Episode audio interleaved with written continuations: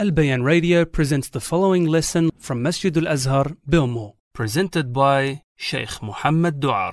بسم الله الرحمن الرحيم الحمد لله والصلاة والسلام على رسول الله وعلى آله وصحبه ومن اهتدى بهداه أما بعد My dearly respected brothers and sisters, we continue tonight with the explanation of the poem Al-Ha'iyya for the great Imam Abu Bakr ibn Abi Dawood al-Sijistani rahimahullah. And we are towards the end of the book, Walillahi alhamd. And the ending of the poem is regarding uh, the respect and the honor that the Muslim must have towards the scholars of hadith, or what is known as Ahlul Hadith. And the Imam, rahimahullah, he speaks about Ahlul Hadith and he praises them as they are deserving of being praised. And the Shaykh in the explanation, he says, It is obligatory upon you to respect the people of hadith.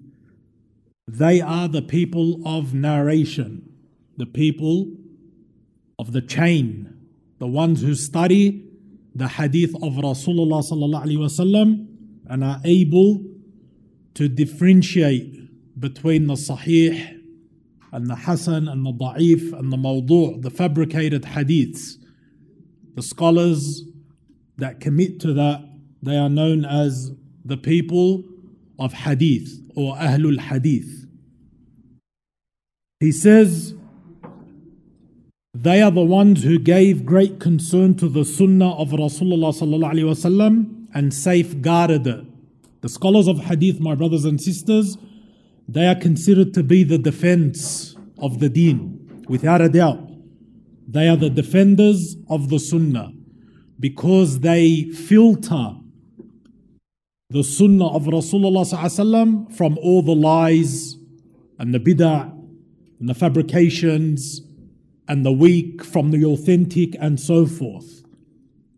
And subhanallah, the great Imam al Bukhari, rahimahullah, which no doubt is one of the greatest ulama of hadith, he was actually labeled Amirul Mu'mineen fil Hadith, the leader of the believers in Hadith. That was the title given to Imam al Bukhari. Imam al Bukhari, rahimahullah, when he speaks about the reason why he compiled his Sahih, Sahih Bukhari, he said one of the reasons was because he saw a dream. He saw a dream that he was with Rasulullah sallallahu alaihi wasallam and he was fanning the flies away from the Prophet sallallahu alaihi wasallam. There was flies surrounding the Prophet ﷺ, and Imam al-Bukhari had a fan and he was fanning the flies away from the Prophet ﷺ. So when he asked the ulama of tafsir about that dream, they told him this is an indication that you will protect his sunnah. And no doubt, this was Imam al-Bukhari's intention, and that's why he compiled his Sahih in order to preserve and protect the authentic sunnah of Rasulullah sallallahu alaihi wasallam. So the scholars of hadith, my brothers and sisters, there is no doubt that they are from the greatest of the ulama and the most knowledgeable of the ulama. From the past and the present, the scholars of hadith are always considered to be the strongest of the ulama. He says they removed from the sunnah all types of lies and fabrications attributed to the Prophet wasallam they dedicated themselves to the to the Prophet ﷺ's narrations. And the scholars of hadith are two types. There's two types of scholars of hadith. The first are the people who are only concerned with the narration. There were scholars, their only aim and objective was to know the sahih from the da'if, to the, from the weak, from the fabricated, and so forth. So they only focused on the chain. And these scholars done a huge job for the ummah, where they were able to deliver to us the authentic from the non-authentic. They only focused on the chain of narration by learning the men, studying the men in the chains, who's authentic, who's not, who's trustworthy, who's a liar, who's an innovator, who had a bad memory, and so forth. The second type of scholars of hadith are the ones who research the narration along with the understanding of the text. So they focused on the narration and they also focused on the fiqh in the hadith. Okay, that's the second category of the scholars of hadith. So the first type are the memorizers, those who preserved the chains of narration with precision, and they distinguished the narrators and explained their condition. And they gave attention to the text of the narration preserving and conveying it with the exact wording. The scholars of hadith, they do not muck around. And that's why the sunnah was passed down in the exact wording. And the scholars of hadith were the most God, they are the most God fearing of people. If they doubt their memory in a hadith, they will mention it. If they forgot something in the hadith, I forgot such and such. Like the narrator of the, the 10 affairs that are from the fitrah of Islam. And Nabi Sallallahu said 10 things are from the fitrah clipping the mustache, shaving the pubic hair, uh, the underarm hair, circumcision, uh, and so forth. And then the narrator said, and I can't remember the 10th. That's to show you their trustworthiness. They will never speak unless they were certain. And that gives us a lesson that we do not speak with our ilm because they are conveying the words of Rasulullah. So it is impossible that they will ever speak something out of doubt. If they doubted something, they would actually mention it to you in the hadith that we can't remember. Or I think he said this, or it might have been that. And that's the amana, the trustworthiness of the people of hadith.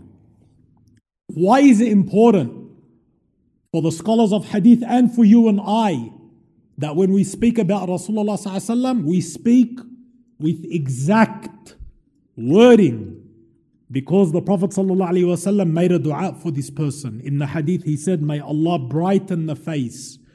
May Allah put nur in the face of the one who heard a hadith from us, memorized it, then conveys it as he heard it. Look at that. May Allah brighten the face of who? Someone who hears our hadith and then memorizes it. And then conveys it as he heard it. That shows you the importance of memorization. And the scholars of hadith, without a doubt, especially in the time of the Salaf, they had photographic memories. Photographic memories. Imam al Bukhari and Imam Ahmad, they memorized alf alf hadith, which is one million of memory, from authentic to weak to fabricated, because it was all part of their knowledge. But the scholars of hadith are unmatched when it comes to the work that was done to preserve the sunnah of the Prophet sallallahu alaihi wasallam. So their job is to protect the sunnah and to filter it from anything that is not from it. And the Shaykh mentions a hadith where the Prophet ﷺ said, The example of guidance and knowledge with which Allah Azza has sent me is like abundant rain falling on earth, some of which was fertile soil that absorbed rainwater and brought forth vegetation and grass in abundance. And another portion of it was hard and held the rainwater, and Allah benefited the people with it, and they utilized it for drinking, making their animals drink from it, and for irrigation of the land, for cultivation. He then said, and a portion of it was barren, which could neither hold the water nor bring forth vegetation. He said the first is the example of the person who understands, comprehends Allah's religion, and gets benefit from the knowledge which Allah has revealed through me. He said, the last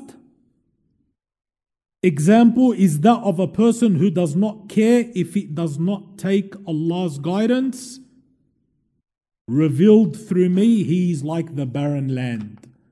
So some people they absorb the knowledge and then they gift it. Just like the land that absorbs water, then it gives vegetables and vegetation. Yeah? It's taken the benefit and then it's given benefit. And the munafiq is the one that does not take the benefit like the barren land. He doesn't hold the water, nor does he give anything in return. Look at this example that the Prophet ﷺ has given. And the people of Hadith, my brothers and sisters, they are the most virtuous of this ummah, the most pious of this ummah, ever since the past. Because the scholars of Hadith, when you study the Salaf al-Salih, and when you study our big Imams of the Salaf, the majority of them were muhaddithin. The majority of them were scholars of hadith, like Imam al Bukhari, and Imam Muslim, and Imam al Tirmidhi, Abu Dawood, Nasa'i, Ibn Majah, Imam Ahmad, Imam Shafi'i. Malik, Ahmad, and Shafi'i were muhaddithin before they were even though they have madhahib in fiqh. But they all compiled books in hadith. They were muhaddithin. For the great scholars of this ummah, my brothers and sisters, Hassan al Basri, the Sufyans, Sufyan al Thawri, Ibn Uyayna, Ibn al Mubarak, and the list goes on. Ishaq ibn Rahaway, they were all ai of hadith. And that's what made them so great. Imam Ahmad rahimahullah, he was quoted to say, if the people of hadith, if Ahlul Hadith are not the saved sect, which is mentioned in the hadith, he said, then I do not know who they are. So the saved sect, which Allah saves on the day of judgment, Imam Ahmad said they are Ahlul Hadith. But that's not limited just to the scholars of Hadith. It's limited to everyone that honors and practices the Hadith of Rasulullah. You are from the people of Hadith. You are, inshallah, from the people of the Sunnah. If you glorify the Sunnah and act upon the Sunnah and practice the Sunnah and learn the Sunnah, then you are also from the people of the Sunnah. Imam Ahmad said, if it's not Ahlul Hadith, the saved sect, then I don't know who the saved sect is. But what an honor for you as a Muslim to attribute yourself to the hadith of Rasulullah and to the sunnah of the Prophet. The Shaykh says the people of hadith are the saved sect. Likewise, whoever follows them and embarks upon their methodology, he is joined with them. Now, then the Imam rahimahullah ends his book, the poem, with the last line of poetry. He, th- he says, إذا ما اعتقدت الدهر يا صاحي هذه فأنت على خير تبيت وتصبح. He ends the poem with an advice. He says, if you keep the belief contained within this poem all your life, look what the Imam is saying. If you keep the aqidah that's in this book for your entire life, then, oh my sah, and we'll explain what that means. He says, Oh my sah, you will be upon goodness when you rest in the evening and when you awaken in the morning. If you keep this aqidah that I just mentioned in the book that I wrote in this book, the Sheikh, the Imam is saying, then you will be able to rest comfortably in the evening and in the morning. This is how he ended the book, Rahimahullah. So when he says, if you keep the belief contained within this poem all your life, this is the conclusion in which the author, Rahimahullah, says, if you believe in that which is found in this poem your entire life, or at the end of your life, you will be upon good in this life as well in the next. As for believing in it at one point in your life and then afterwards abandoning and neglecting this belief, this will be of no benefit to you. If someone has this aqidah, then leaves it, it's no benefit. If someone does not have the aqidah, then finds it, no doubt he benefits. Oh my sah. He said this word, oh my sah. The Sheikh says it's possible that the origin of this word is Ya Sahibi. Ya Sahibi means my companion. He's addressing us as his companions. If you stick to this aqidah, oh my companion. And in the Arabic language, especially in poetry, it's permissible to sometimes cut out the ending of a word if its meaning is known. They, they do that a lot, especially in poetry. So rather than saying Ya Sahibi, he would say Ya Sah, because it, what he's indicating to is understood. And that's just like يعني, shortening a word. And there's no harm in doing that. It's like, it's even in the English language, people do it. Brother, bro. Sister, sis. Because it's understood. Yeah? So even in the Arabic language, this is known. So he says, You'll be upon goodness when you rest in the evening and when you awaken in the morning. So the Sheikh says, in conclusion, O gentle reader, if you act upon what the author mentioned in this poem and you truly believe in what it contains of sound belief, then you are upon the authentic seriousness and are treading the correct path. As for whoever goes against that which is contained in this poem, he is from among those who have opposed based on the extent of his opposition to the truth. And this is not because he opposed the author. When the Imam is saying, if you stick to what's in this book, he's not talking about himself or his book. He's talking about what the book contains. Because everything he put in there is the Kitab and the Sunnah. It's the Aqidah of Ahl Sunnah. So the Sheikh is not, the Imam is not praising himself. He's not saying to you, if you don't follow my book, then you won't be upon guidance. No. He's saying if you don't follow what's within this book, because what's within the book is the authentic aqidah of Ahl Sunnah wal Jama'ah. So the Sheikh is not defending himself, he is defending the correct creed. When you awaken in the morning and when you sleep in the evening, he says, the Sheikh says, do not be from amongst those who reaches the morning as a believer and then by evening he is a disbeliever. That's regarding the hadith. And Nabi Sallallahu said, There will come a time where the man sleeps as a believer and wakes up as a disbeliever and he sleeps as a disbeliever and he wakes up as a believer. He sells his religion for a portion of the dunya. Fitan. And Allahu Akbar, this is experienced and seen. A person will be upon guidance one day and then by night he's upon misguidance. billah. These are the fitan towards the end of time that the Prophet ﷺ is referring to. And the Imam is saying, don't be like that. And do not be from those who reaches the evening as a believer and by morning he is a disbeliever due to the trials and the tribulations, due to the fitan.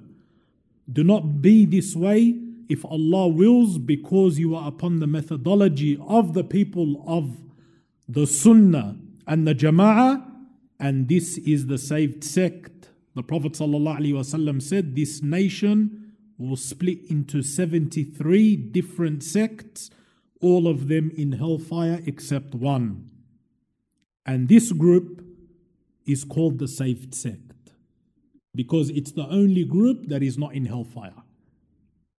That's what saved. Al firqatun najiyah. It's saved because it's upon the way of Rasulullah sallallahu wasallam. So they will be saved from the fire, not falling in there along with the sects who oppose the truth. All the other sects will go to the hellfire. And they are also named the people of the Sunnah, Ahl Sunnah. The saved sect is also known as Ahl Sunnah because they worship Allah according to the Sunnah, acting upon the Sunnah. As the Prophet ﷺ said, Alaykum bi sunnati. Follow my sunnah and the sunnah of the Khulafa al Rashidin. And as for them being called Ahl Sunnah wal Jama'ah, they are the people of the Sunnah and the unified body or the congregation. It is because they unite they are united upon the truth and they do not differ. So, from the distinguishing characteristics of the people of truth is unity. From their character or attributes is that they are united upon the truth. You here in Australia, your brother overseas, in other parts of the world, you will be united by the haqq, you have a aqidah here, you'll find your brother overseas with the same aqidah, and this is what unites you. Unity upon the truth. So, from the distinguishing characteristics of the people of truth is unity, while differing and separation is from the distinguishing characteristics of the people of falsehood, and that's true. The people of innovation their sects are always known to differ, but the saved sect is united upon the truth. The deviant sects within themselves, they differ. And that's why you find sects within the sect, within the sect, within the sect. One of the greatest examples regarding that is the Mu'tazila. The Mu'tazila, my brothers and sisters, are a deviant sect who came out with corrupted aqidah. They denied the attributes of Allah Azza wa Jal, and they have many uh, uh, beliefs that take them out of the fold of Islam. And they came out very early in the time of Imam al Hasan al Basri, rahimahullah. The founder of the Mu'tazila, his name was Wasil ibn Ata. Wasil ibn Ata was the founder of the Mu'tazila. Wasil ibn Ata had two students. Al-Nadham and Abu Hudayl. Al-Nadham and Abu Hudayl. They were both two students of the same teacher. Al-Nadham then developed his own sect and Abu Hudayl developed his own sect. They both are Mu'tazila. They both came from the same teacher and each one of them made takfir on the other one. This is how it is. That's falsehood. Falsehood is disunited, and the truth is united upon Tawheed and upon the correct Aqidah of Islam. And then the Shaykh he ends the sharh with making a dua for the Imam, which we should all make because he left us with such beneficial and great knowledge. He says, May Allah Azza wa Jal compensate the author Abu Bakr ibn Abi Dawood rahimahullah with good by way of Islam and the Muslims and allow us to benefit from what he mentioned inside his poem. May Allah make you all, the Muslims in general, and us firm upon the saying of truth and guide us to act upon it until we meet him. And with this, the explanation of this blessed book has concluded. Wallahu a'lam. وصلى الله وسلم وبارك على نبينا محمد وعلى آله وصحبه وسلم. We ask Allah Azza wa Jal to accept from us and grant us ikhlas in all that we say and do. Sheikh Nidal said that there was an announcement. It's a small announcement. Since we finished this book, alhamd, we have dedicated the Tuesday night lessons, my dear brothers and sisters, to the topic of Aqidah, as we feel it is the most important uh, topic, uh, especially for us Muslims yani, living today. For after this book and after giving it some thought, we will be starting a new book, inshallah, but it will be beginning uh, next month, at the beginning of the next month, yani, which is in a couple of weeks, yani, bi'idhnillah.